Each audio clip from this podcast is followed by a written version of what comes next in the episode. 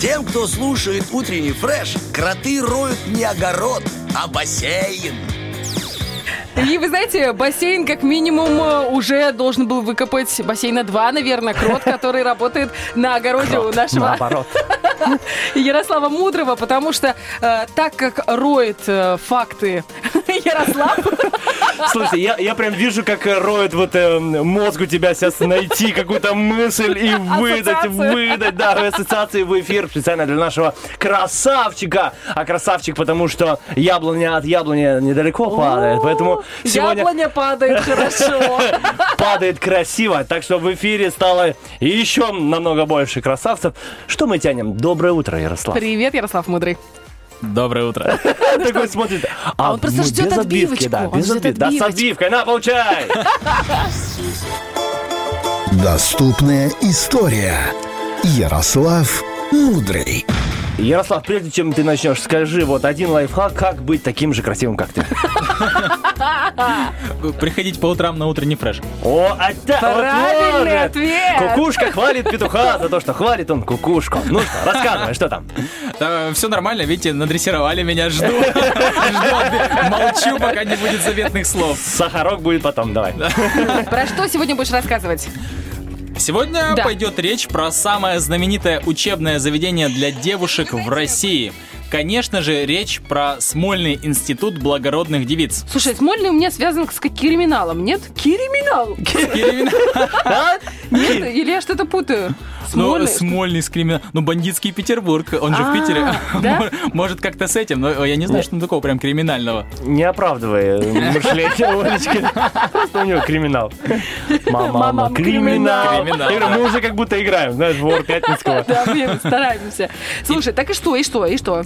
Ну и что, а основан он, между прочим, аж в 1764 году Екатериной II. Ничего себе. Начнем вообще с небольшой предыстории.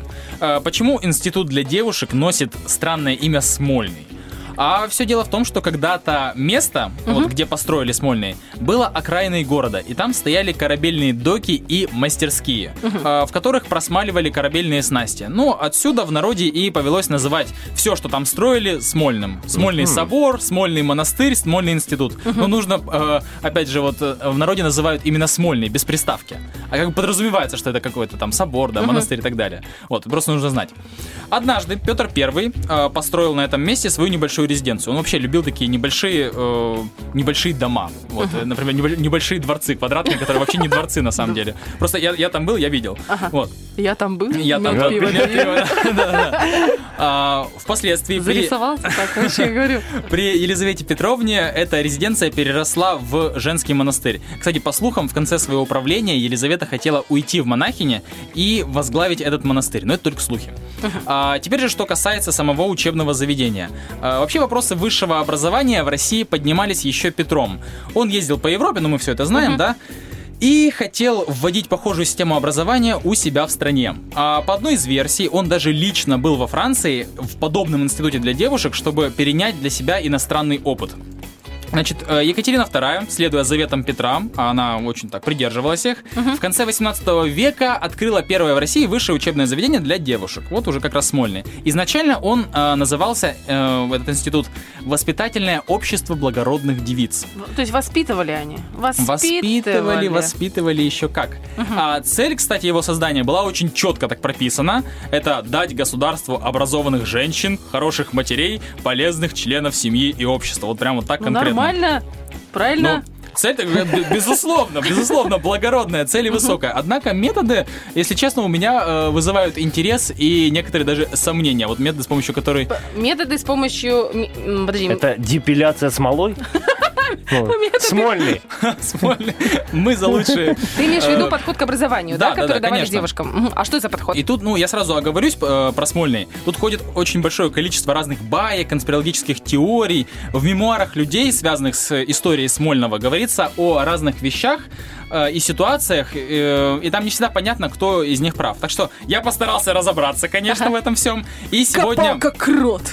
Да-да-да, выкопал, выкопал. Для нас ты всегда прав, поэтому любая информация от тебя это Но правда. сегодня не просто буду рассказывать, надеюсь, нам э, мы порассуждаем в поисках истины немного. Значит, начнем с главного. Э, девочек для обучения в Смольном набирали с 6 лет. А все обучались они достаточно ну, длительно, это 12 лет был срок обучения. Вроде бы ничего особенного, да, однако родители подписывали документ, который запрещал своего ребенка э, из института забирать обратно домой. То есть ни при каких условиях нельзя было. Такой документ подписывали все родители, чьи дочери поступали в Смольный. А, Кстати, правило придумала сама императрица. На протяжении всего обучения девушки не могли покинуть территорию этого института. Родители, кстати, могли их навещать, однако крайне редко, всего лишь несколько раз в год. И даже эти встречи проходили под пристальным надзором классной дамы. Так подожди, а зачем это делалось? А вот хотели оградить их от общества. Екатерина хотела вообще создать, ну, будем так выражаться, новую породу женщин, что ли, если так можно выразиться, да, а, которые будут абсолютно ограждены от всех пороков а, Общества. общества, да. Так это ж наоборот, чем дольше держишь девочку, как, как с лошадью, чем дольше держишь... Нет, ну Вот я- и здравый. Нет, я не про то. Как кобыла, вот знаете, как э, пацаны говорят, ну что, кобыла? Вот как девочки Нет, ну чего? Нет, я имею в виду, что она же потом как выпускай! И все, и она пошла по все, как это называется, во все тяжкие. Во все тяжкие, да. Да. Ну, вполне, меня тоже вызывает сомнения. Вот, э, даже вот эти э, встречи с родителями под надзором классной дамы. Классная дама это не классная дама, да, лай- лайки. Это что-то типа воспитатель, наставник, надзиратель, можно сказать еще, э, в случае Смольного. Можно было, кстати, писать письма, но их перед отправкой все прочитывали. Вот. э, и было запрещено жаловаться. Вот что интересно. Подожди, Вот прям- а, а значит, было на что жаловаться? Ах, Конечно, Я было. да. Их били? А, я вот, кстати, много где читал, что девочек реально держали э, в жесточайших спартанских условиях. Во-первых, температура в комнатах, а, здесь нужно подвергать сомнению, я повторяюсь. Температура в комнатах не поднималась выше отметки в 16 градусов. Считалось, что это очень полезно для женского организма. Ну, э, 16 градусов это холодновато вообще-то в комнате. Я знаю, в Днестровске у нас очень холодная квартира. Вот. Считалось, что это полезно для женского организма. И при таком холоде воспитанницам выдавали всего лишь тонкие платья и накидки, которые не всегда можно было надевать. Вот, только по распоряжению. Вот. А и спали они под тонкими, между прочим, одеялами. Во-вторых, каждый... эм, Каждое без исключения утро начиналось в 6 часов утра с умывания холодной водой и закалки под контрастным душем. Я даже читал, что зимой их заставляли бегать босиком по снегу, но тут утверждать не возьмусь.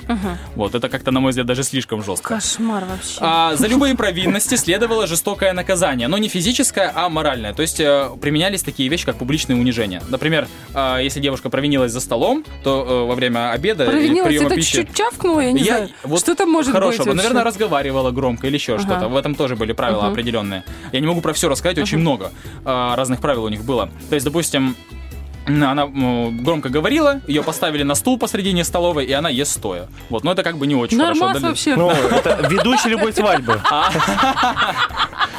Ну Вы э, помните, что тогда нравы были другие совсем. Ну да, да, да. Вот, поэтому для них это вполне могло быть очень серьезным унижением. Ну да. А, дальше, питание это вообще отдельная тема на самом деле. Так Приструнил нас Ярослав. А ну-ка сядьте. В мемуарах многие воспитанницы э, писали, что институтскую еду вообще невозможно было есть. Кроме того, ее еще и было очень мало. А, Многие воспитанницы падали в обморок из-за истощения. Это тоже весьма, кстати, спорный момент, я так скажу, а, потому что многие писали, но я смотрел фотографии и картины вот девиц с Смольного института, и я бы не сказал, что они выглядят измученными прям, да? Так, подожди, родители приезжали? Может быть, они там подкидывали маленько? Не, не могли подкинуть, все было под надзором. Все свидания с родителями были под надзором абсолютно. Не яблочко, не ватрушечку, Может, через не забор, я не знаю. Это хана Только вообще. обещание. Мы тебя накормим.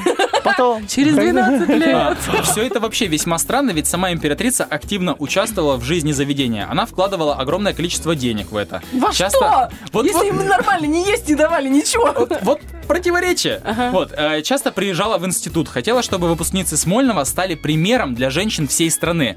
По ее замыслу вообще девушкам надлежало получить хорошее образование, развиваться культурно и нравственно. И действительно, девушки изучали огромное количество предметов. И в их списке арифметика, грамота, грамота, э, три иностранных языка обязательно в идеале, э, религия, ведение, этикет, рисование, музыка, вокал, география, история и т.д. и ну т.д. и обычная школа наша.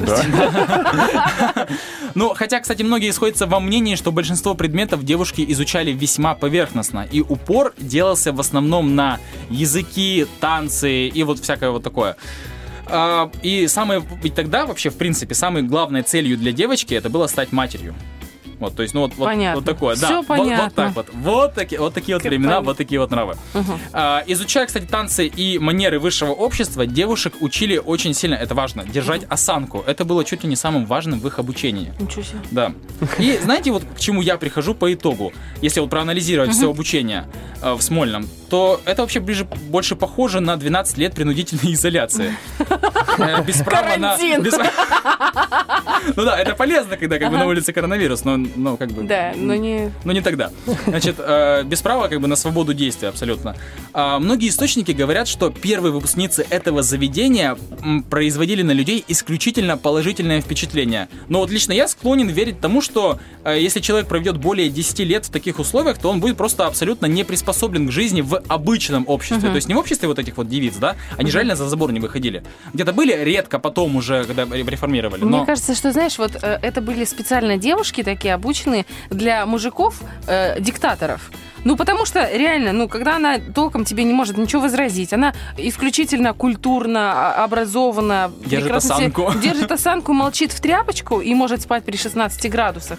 И еще и она, ее можно не кормить, нормально не одевать, ничего. Да, кстати, повиновение это отдельный пункт воспитания. Так был. они просто идеальных жен воспитывали, ну, идеальных для их ужасных Восприятия. восприятия Ну, ужасных. говорю, Девушки Во из мне феминистка прямо Да, сейчас, знаешь, девушки такая. из Смольного не работали бы на радио. По тебе видно, что тут свое слово и мнение как бы вперед.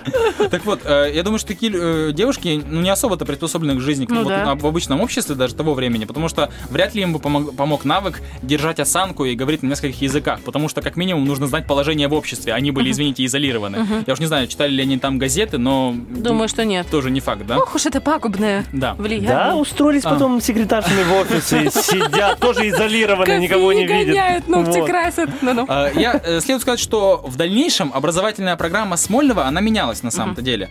А, Однако кардинальных изменений не было. А, Поэтому вплоть до самой революции Смольный оставался во многом таким же, как и при Екатерине. И, на мой взгляд, не являлся достаточно эффективным заведением для девушек. Знаешь, что интересно? Вот ты сейчас рассказываешь, а я буквально недавно запостила себе на страницу интересную эм, ВКонтакте интересную э, заметку про княжну Китю, Кити Мещерскую. Здесь не говорится о том, э, что она в Смольном именно воспитывалась, но здесь говорится о пансионате для благородных девиц. Наверное, этот, вот именно этот пансионат, потому что там говорится про тугие корсеты про, для осанки, про очень низкую температуру, про то, что они даже чулки не могли надеть, э, когда они засыпали, и они должны были так складывать одежду возле кровати, чтобы чулки было видно, чтобы воспитатель, ну, они просто ради э, теплоты пытались ночью в чулках спать, а их наказывали за это. Но что интересно, почему я запостила себе это, почему мне эм, после революции эта девушка, как и многие, ну, как дворянские дамы, попала, ну, в застенки, на Лубянку, и она там легко перенесла все, потому что после того трешачка,